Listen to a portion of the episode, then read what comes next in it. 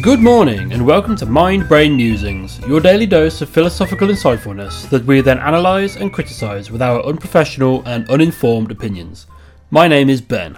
And my name is Frey. It is Monday, the 5th of April. And your quote for the day is. That just Oh, that ripped just out a little. that did not go well Oh, never mind. at all. I do apologise.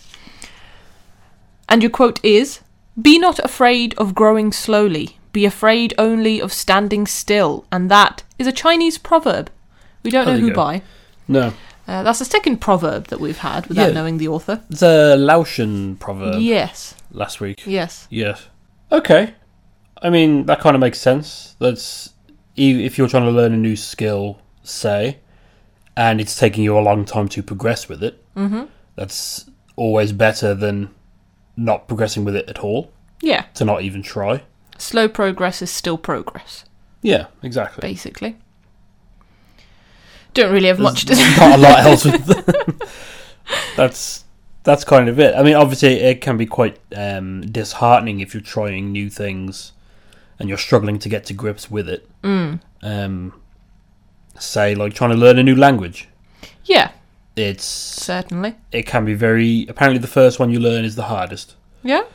I hear that, but I think that depends. I saw something the other day it's saying depending on the time it takes you to learn a new language depends on how closely related that language is to you I see. Yeah. to to your own language rather. So me speaking English and then trying to learn Russian or Greek. That's completely new alphabet with completely new rules and everything else. So it'd be easier for me to learn something like German or French. Yeah, Um, of course. as it is, I'm trying to learn Urdu, which I think is even further away from Russian and Greek. So, yeah, A little bit. Um, but I've got more progress than if I just didn't bother trying.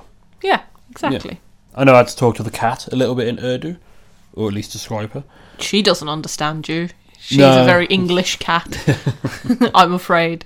My parents actually said that we should try and teach her Urdu or Punjabi so that they could communicate with her easier. I see. I was like, I'm not sure she's up to this, parents. Let's try and get try and get me to some sort of level with it first, and then maybe the cat. You can be the guinea pig.